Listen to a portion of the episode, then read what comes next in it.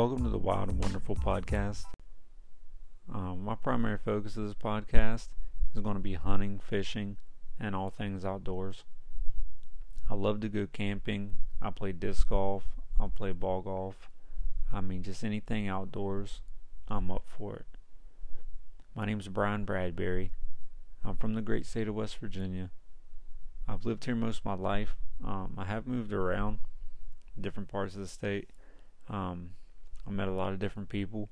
I actually I lived in Myrtle Beach, South Carolina for a while, as well as Roanoke, um, Vinton, Virginia area.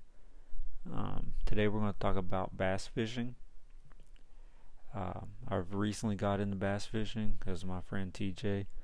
Um, I mean, I grew up trout fishing in the mountains. Um, I fished all my life. I've done a lot of catfishing. Um, I'd go fish for uh, carp. I mean, just anything really. But I just never really was into bass fishing because I never really did it as much. But um, I started out with like conventional reel.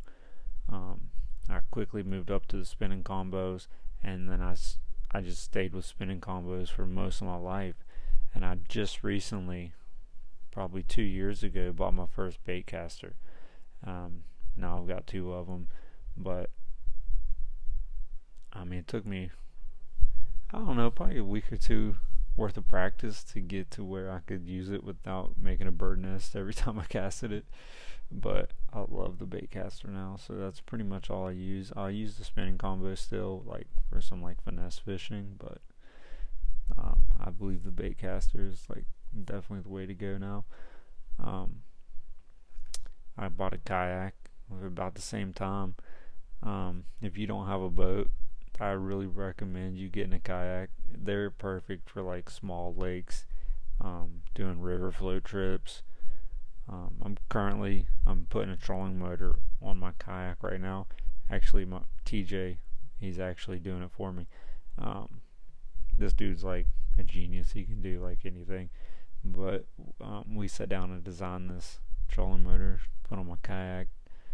Um, he's got one on his already and my my kayak was a little different, so we had to change a little, change a few things. Um, we kept the the main design kind of, but there was a few things we had to change to get it to adapt onto my kayak, and um, the way it is, I've got the kayak with like the um, the foot pedals for the rudder, and basically take the rudder off and slap a trolling motor on there and we use the foot pedals to control where we want to go. So it's just a fishing machine, and um, it's really going to help for like uh, we're planning on doing this float trip down the New River. Um, which, if you don't know what the New River is, it's a river here in West Virginia. It's 320 miles long.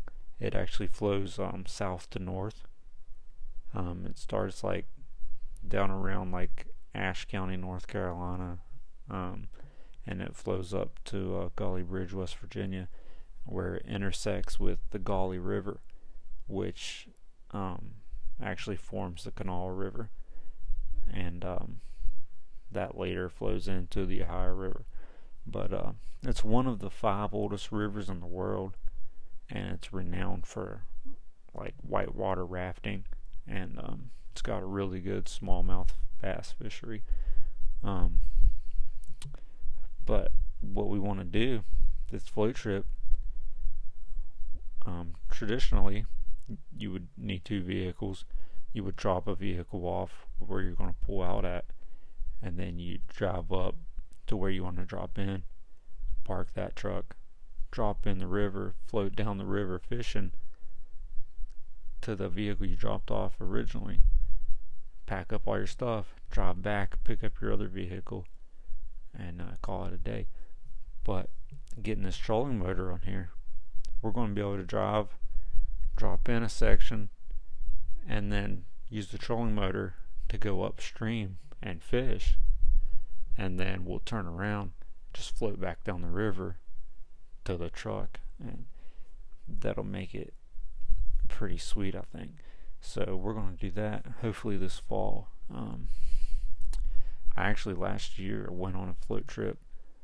Um, well, it was going to be down the New River, but it rained a lot um, right before I got there, so the river was like blown out and it wouldn't have been very good.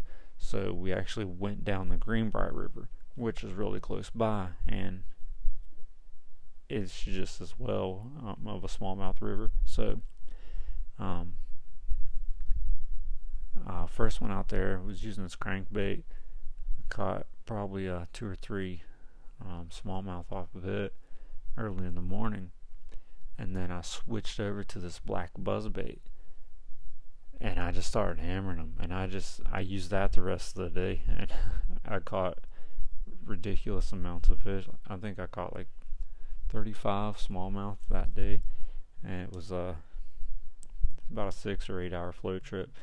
It was probably one of the most fun I've had on, on a fishing trip. It was just awesome.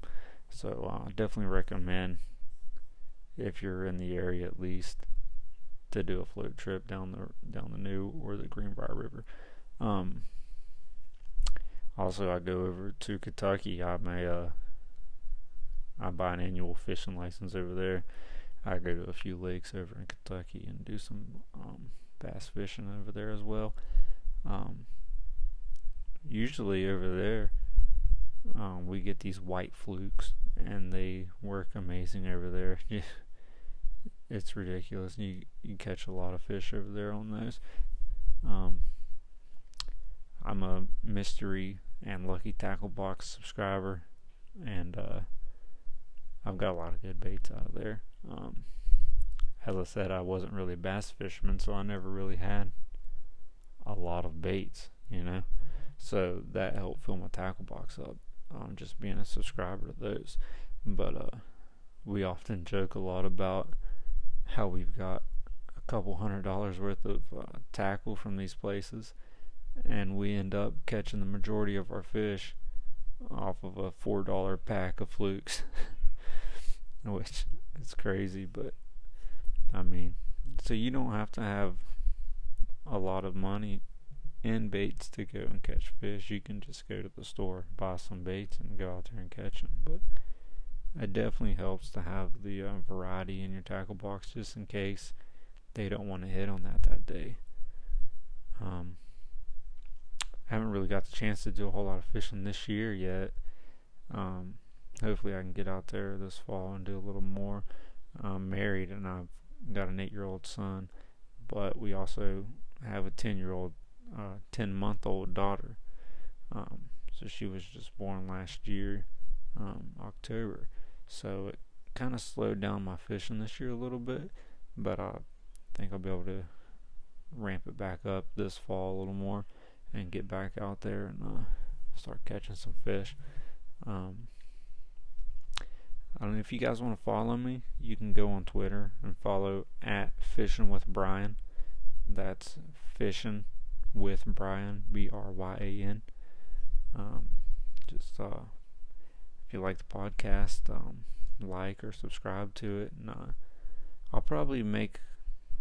I'm not sure I'm gonna do weekly or maybe um, like bi-weekly. I'm not really sure how I'm gonna do the podcast yet. So uh, hopefully maybe next week or the week after I'll come out with my second episode, and I'm gonna try to stick with whichever schedule um, works best for now and see how it works out. But uh, if you like the podcast, um, follow me on Twitter. Let me know. Thanks for listening.